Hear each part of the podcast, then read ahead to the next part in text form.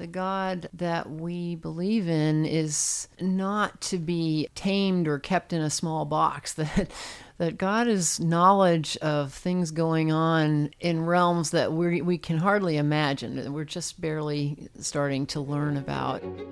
Welcome to Christ and Culture, the podcast of the L. Russ Bush Center for Faith and Culture at Southeastern Baptist Theological Seminary. Here we'll explore how the Christian faith intersects all avenues of today's culture through conversations with leading thinkers. Welcome to the conversation. Hey everyone, I'm Ken Keathley. And I'm Benjamin Quinn. Today is a very special episode of Christ and Culture. It's episode number 100. Dr. Keathley, 100 episodes. I've only been here for about half of that time, but what did you expect when you started the Christ and Culture podcast? When we started the podcast, I expected that it would be uh, both fun and rewarding. In both, it has exceeded my expectations. Wow, how fun this has been. And it's just amazing the guest that yeah. we have had and yeah. the conversations that we've enjoyed.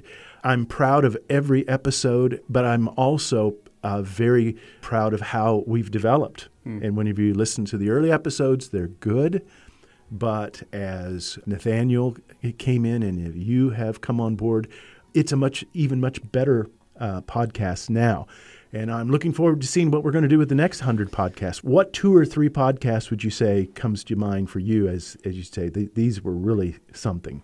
Yeah, well, it's it's more of the kinds of conversations that we've had than it is just individual people. I mean, there are a handful of people who come to mind, but it's the conversations on how to use technology in the home, for example, or uh, ways in which we uh, navigate complications at church. Some of those conversations that we've had, even not too long ago, we had the fun discussion about should we meet on Christmas when Christmas lands on Sunday.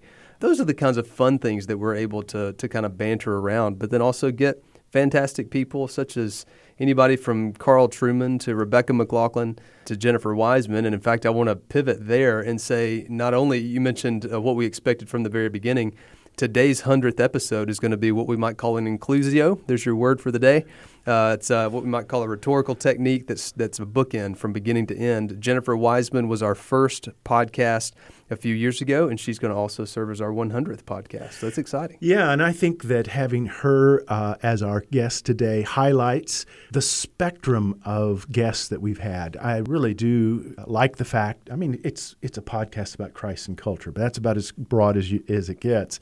But we've had historians and scientists and scholars, biblical scholars, theologians, philosophers, all of those uh, various academic areas. But we've also had people who are very much in the real world of practice and serving pastors and businessmen and and so you had two types of of um, of conversations uh, in which either they spoke out of their discipline and talked to us uh, about things that really was their area of expertise, or we've talked about how they have modeled hmm. being a Christ follower yeah. in their respective vocation. Yeah. And so, like I said, whether we've talked about sports and the arts and philosophy and the political arena. And so I find that doing these podcasts are stimulating and fun, and I look forward to them. It's good to have Dr. Jennifer Wiseman back on today. Again, she was our very first podcast episode, and now will also serve for episode 100 with our very own Nathaniel Williams, who talked with her just a few weeks ago while we were all together in New Orleans, and that will serve as today's podcast.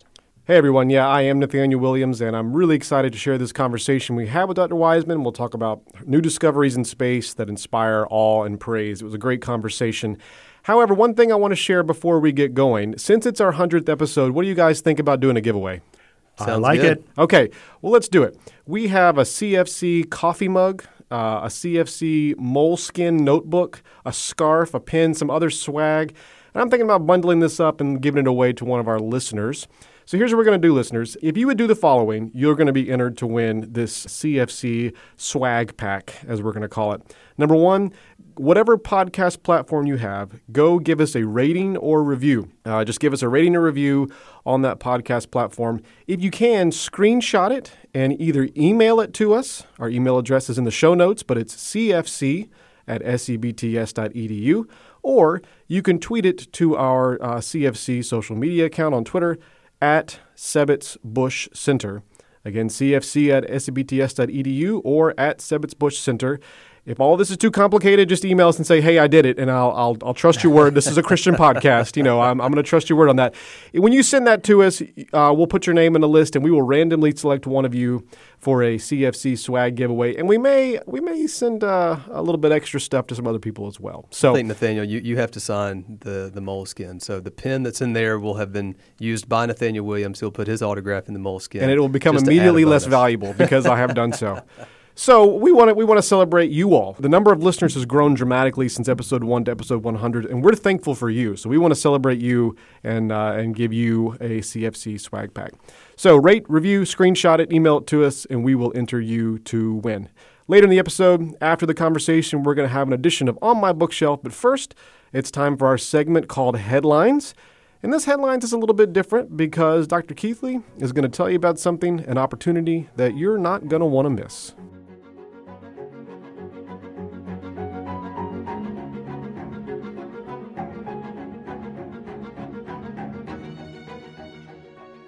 Dr. Keathley, each summer the CFC partners with sister seminaries for something that we call the Oxford Study Tour. Tell us what this is and why it's so special. The Oxford Study Tour is an annual summer event in which Southwestern Seminary, Southeastern Seminary, and sometimes Midwestern, um, we go to England, and not just England, also Scotland, uh, and we have a study tour that has uh, seminary faculty that will give lectures at some of the best sites you can ever imagine getting to visit. Every, all the places you've uh, read about and the, the preachers, missionaries, and uh, writers that you have that have influenced you through the years. We're going to visit their homes.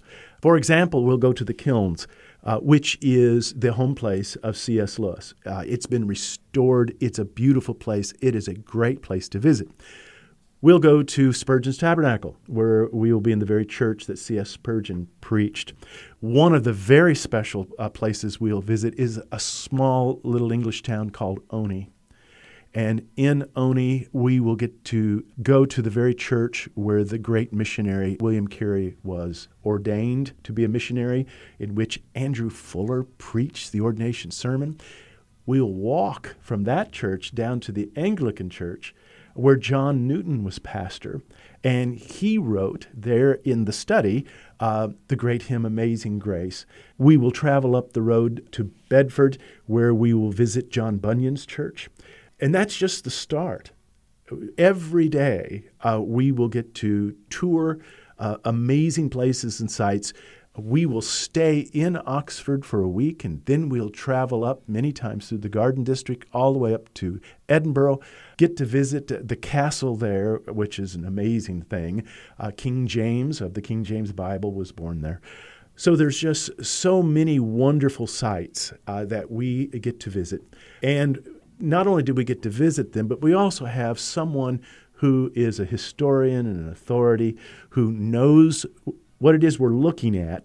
And so this is a wonderful opportunity, not only for students, but for any of our listeners who are interested. Many times we have just friends of the CFC or friends of Southeastern uh, who go with us. And so I want to encourage you. The deadline to apply is March 15th, and that's not very far away. And also, you can learn more about the Oxford Study Tour at our website, cfc.edu sebts.edu, or you can look down in the show notes and the link will be there. Uh, if you have any questions, we'd be glad to try to help you. We'd love to have you come. Just to tag on to that, Dr. Keathley, the, the chance to go to this part of England, especially to spend some time at Oxford and some of those other towns around, you won't, you will not regret it. That's uh, I've had students in the past who went on these kind of study tours, and it costs it costs some money to go. And I've never heard one student or even family member, parent, or anybody else say, you know, I wish we hadn't have done that. They always say how valuable it was. They would do it again in a heartbeat. It is $4,500, which is not nothing. On the other hand, when you look at that, is everything basically. Yeah. That's uh, airfare, lodging, meals, travel while you're How there. How many days is it? It's 16 days. Yeah, Uh, wow. and it's it basically the last two weeks of June this year. Uh, you can look on the website to get the exact dates. But whenever you look at all that is involved in this tour versus what it costs. Just break down the cost of, uh, of, of what the various expenses are, and you can see you know, our goal uh, at the CFC is to simply not lose money. Yeah. We don't make anything from this tour. The the tour is something that we feel is a wonderful ministry that we're glad that we're able to partner with a sister seminary like Southwestern and be involved in this.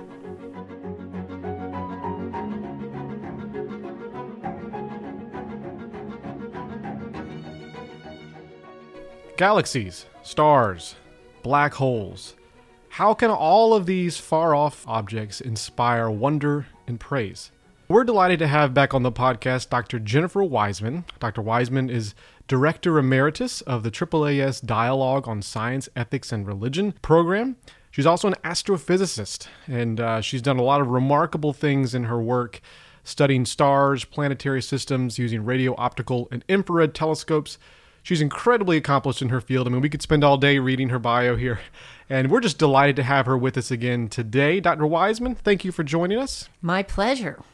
So, Dr. Wiseman, uh, we were talking before we, we pressed record, and I told you that you were the very first guest on the very first episode of Christ and Culture. And so now we're coming full circle. We're hitting episode 100, and we got you back on. Awesome. Glad so, to be back. Yes. and so we're just so grateful you're here. You went a little more in depth in your life journey in, in the first episode, which we encourage people to go back and listen to. Give us the elevator pitch. What what made you interested in studying the universe? I love nature. So I think it started really from childhood. I grew up in a rural part of the state of Arkansas on a farm in the hills where it was just natural for me to wander around the meadows and the forests and the streams and um, and I just loved watching nature change every day. I loved animals. I still do. I, I loved wildlife and, and all kinds of animals and and I loved looking up at the night sky, which at that time was was darker than it is now, unfortunately, with all the light pollution. But uh, you know, we could see stars from horizon to horizon, and I was curious about the universe and what was out there. And I was also enthralled by some of the first images that were being sent back to Earth from probes like the Voyager probes, taking close-up pictures of our solar system planets and their moons and i wanted to be a part of that enterprise i wasn't quite sure how because i didn't know any scientists or anything like that at that time but but i knew that i kind of was intrigued by the universe and, and wanted to be a part of, of investigating it somehow And you've done that. I mean, you've done some really remarkable work in studying the universe. What are some of your favorite things that you've studied or seen over the years of doing this? Well, I think I still have a deep love for our own solar system hmm. because we have so many things yet to learn about not only the planets but their their moons in our own solar system. We think, for example, that Europa, a moon of Jupiter, has an icy crust with a water ocean underneath it's going to be really great when we can find out the nature of that water and, and maybe if there could be even simple life there. You know, we have a lot of mysteries to investigate. My own research background, as I was uh, learning what astronomers actually do, uh, um, uh, became the study of star formation. It, it turns out that stars are not just stagnant bodies out in the universe, they actually come and go and and so we can actually see regions in our galaxy that are what we might call stellar nurseries where little uh, globules of, of gas become dense enough that they collapse under their own weight. And if there's enough material it, it compresses and starts a reaction called fusion which releases light. Um, and that's what stars are doing. So I learned how to use infrared and radio telescopes to peer deep into these thick interstellar clouds that normally would be invisible to us, but because of these different kinds of light, we can see into them and see that stars are still forming and look at some of those protostars. So that's one thing. And then I, um, I'm always intrigued by the universe as a whole and the fact that we can see not only our own Milky Way galaxy, where our sun is one star, but we can also see many other galaxies, um, their own collections of hundreds of billions of stars, and it's just mind blowing to me as as we look at the the vast richness of the universe. I, I never get tired of that. It calls to mind Genesis 1 1. In the beginning, God created the heavens and the earth. And when I read that and I think about the magnitude of what you're describing and, and in talks at Southeastern, you shared some of these pictures from these remarkable telescopes and stuff. It's mind blowing how big the universe is. And yet God is somehow bigger and he just created that. So it's remarkable to think about that in that way. Let's talk about some of the specific new developments in these things. For years, we've been dazzled with beautiful pictures of the universe from the Hubble Space Telescope. Now we've got the, the new James Webb Space Telescope. How is James Webb different from Hubble? Like, what's how are they similar? How are they different? Great question. So we have lots of different kinds of telescopes that we use. As I mentioned, for my own research, I have typically used these dish radio telescopes that are on the ground. They pick up low frequency emission from these dense interstellar clouds uh, where stars are still forming. We also have quite a group of telescopes in space. The most famous one, as you mentioned, is the Hubble Space Telescope. Uh, and now we have a very large telescope called the Webb Telescope. They are both large facilities designed to do very detailed and sensitive observations of deep space, along with some other observatories I should mention in space, like the Chandra X ray Observatory, and on the ground, some of these major professional facilities. They each have a, a niche of, of operation. The Webb telescope is different from Hubble because Hubble sees different kinds of light than Webb. Hubble sees visible light like our eyes see, the, the colors of the rainbow, and then this energetic light that's bluer than blue that we call ultraviolet light that's emitted from energetic processes in the universe, like regions where stars are being born or are dying or exploding or, you know, kind of the energetic stuff and then a little bit into the redder than red, the kind of lower energy light we call infrared light. The Webb telescope sees red visible light, but also deeper into the infrared part of the, the whole, what we call the electromagnetic spectrum. So it sees more infrared light than Hubble can see. And this is really important because infrared light can peer into these regions where stars and even planets around stars are forming in our galaxy, so it'll tell us even more than we've already learned. But it also will enable us, and is already enabling us, to see some of the most distant galaxies. You know, galaxies being these collections of hundreds of billions of stars held together by gravity. And of course, there's a lot of other stuff in galaxies too um, gas, these gas clouds, and, and dark matter. But light from objects in space has to travel to get to us. And so we're seeing things as they were back in time. And we have known for the last century that space itself is expanding. So, what happens when light travels across vast distances of expanding space is that its wavelength changes, its color gets, its wavelengths get kind of stretched out, which means we receive it at a bit of a redder color than it was emitted. What that means is that for these most distant galaxies, which really means we're looking at some of the earliest galaxies in the universe, the light, even if it started out as blue, by the time it passes through all this vast distance of expanding space, it becomes infrared light. And so the Webb telescope is superb at seeing some of these earliest galaxies that Hubble would have trouble picking up because the light is peaking up in this infrared band as we receive it. And it's telling us already about some of the most infant galaxies in the universe. Very exciting. What kind of things are we learning? What are some new discoveries we're learning with this new uh, James Webb Space Telescope? Well, for one thing, we're learning that some of these what I'd call baby galaxies. Again, astronomy is like a time machine. So everything you look at, you're seeing it as it was when the light began its trek to us. Even the nearest stars, we're seeing them as they were, you know, sometimes just a, a few years ago, but it's taken years to get to us our sun is eight light minutes away. So, anyway, when you carry that out to very distant galaxies, sometimes you're looking across millions or even billions of what we call light years, which is a, a distance.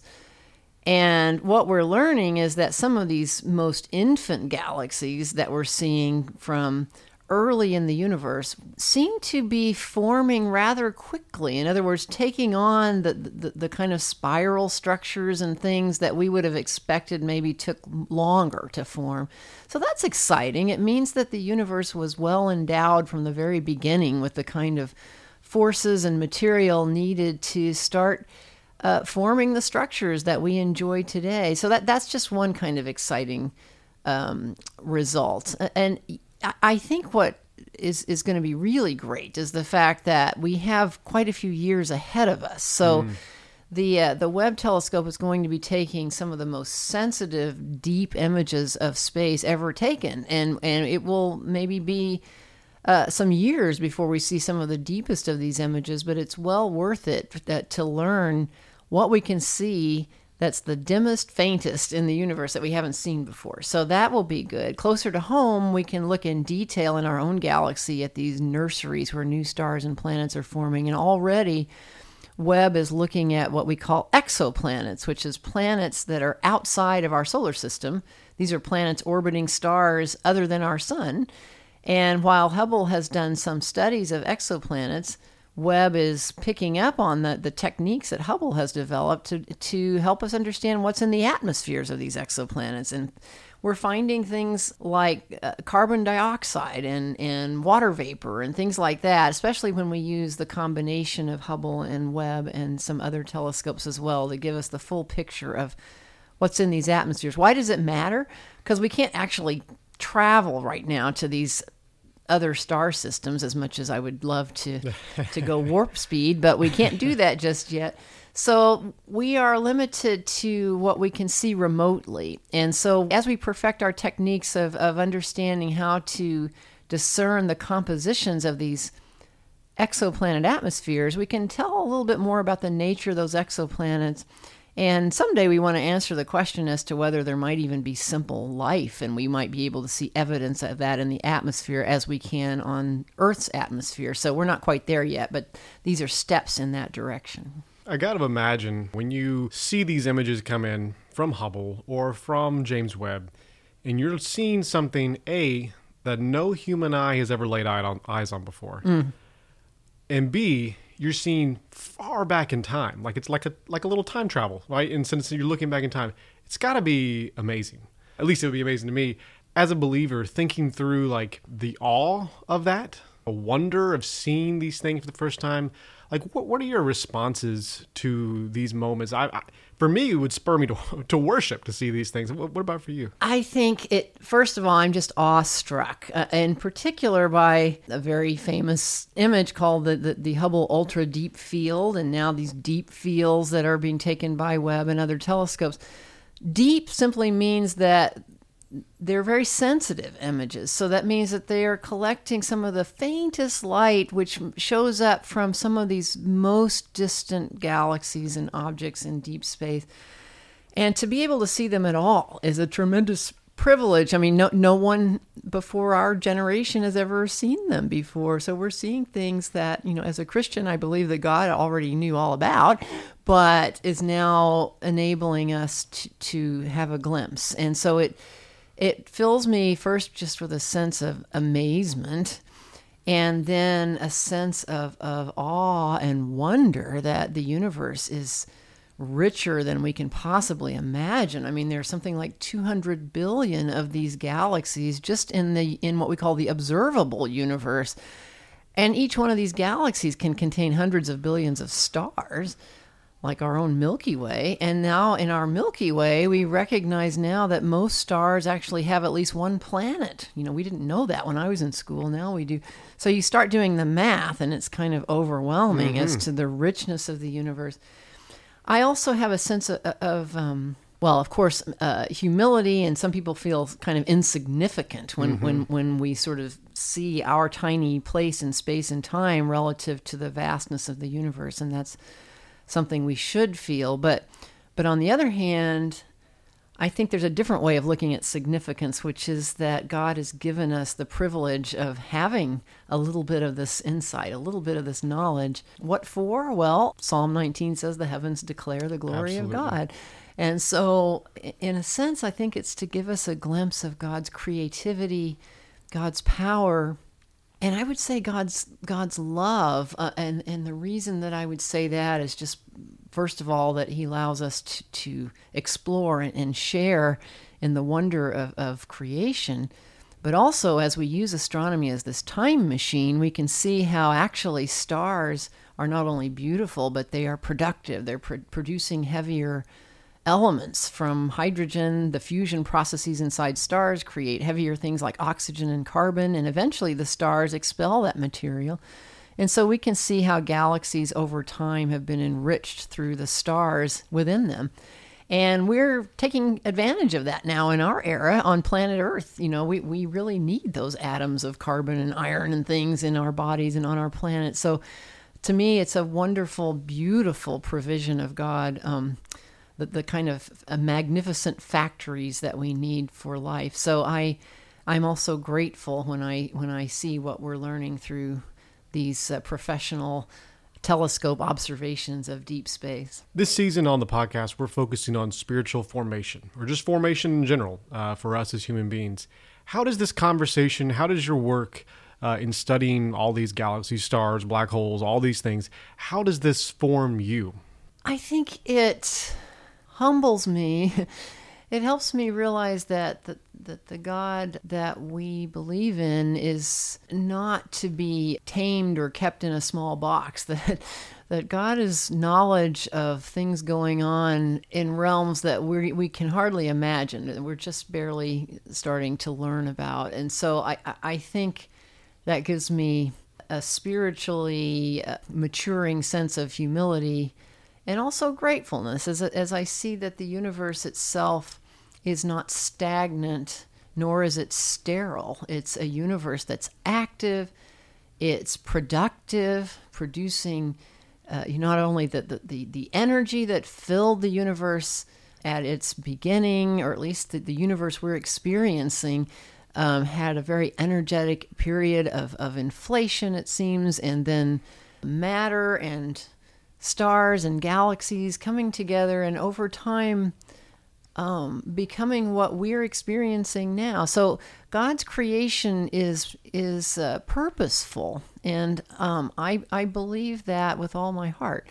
Now, if we look to the far future, we can become more troubled because as this universe is continuing to expand, it may simply cool off and go dark um, in the far distant future. And so we can't look to the creation itself only for our hope, but I think, think we can see signs of God's love and purpose within it. But the ultimate purpose is for us to to worship God and to have a relationship with God, and that God is a God of love and provision and holiness. And I think that is something that I am continually learning. Dr. Wiseman, it's been such a delight to have you on to talk about these things. We're so grateful for your work, and we're grateful that you, uh, again, episode number one and episode number 100. So we're thank- thankful for you. How can people follow you and your work? Well, I think uh, for the science part, I encourage people to look on some of these major astronomical resource sites, places like the American Astronomical Society and NASA and uh, the National Science Foundation, all have websites with a lot of resources. Um, if you're interested in the relationship of science and faith, I've been active in several organizations, including BioLogos. BioLogos.org helps us understand the harmony of science and the Bible. Um, the American Scientific Affiliation, I'm a past president of. This is a network of people in scientific fields who are Christians, asa3.org. And there's some other wonderful uh, organizations and websites you can find, including scienceforthechurch.org, I think, and some other uh, resources. If you seek, you shall find. But all of these, I think, are helpful for people really wanting to understand the findings of modern science and how they fit in with the worldview revealed to us in the Gospels. Dr. Wiseman, thank you so much for being on with us today. My pleasure.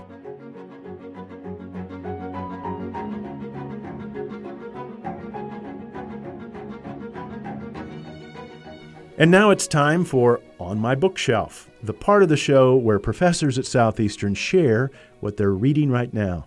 Dr. Quinn, what's on your bookshelf?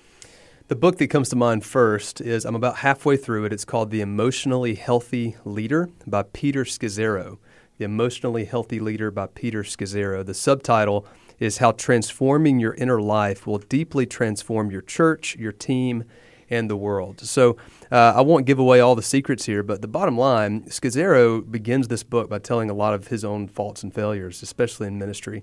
He has a, a broader ministry now called Emotionally Healthy Spirituality and he along with his wife his wife's name's Geri they do a lot of work together emotionally healthy women emotionally healthy pastors emotionally healthy all types of different things but he, he sort of begins this book by explaining how uh, even when he becomes a Christian, not long after that, he begins leading Bible studies. Not long after that, plants a church. He's from New York. He plants in New York.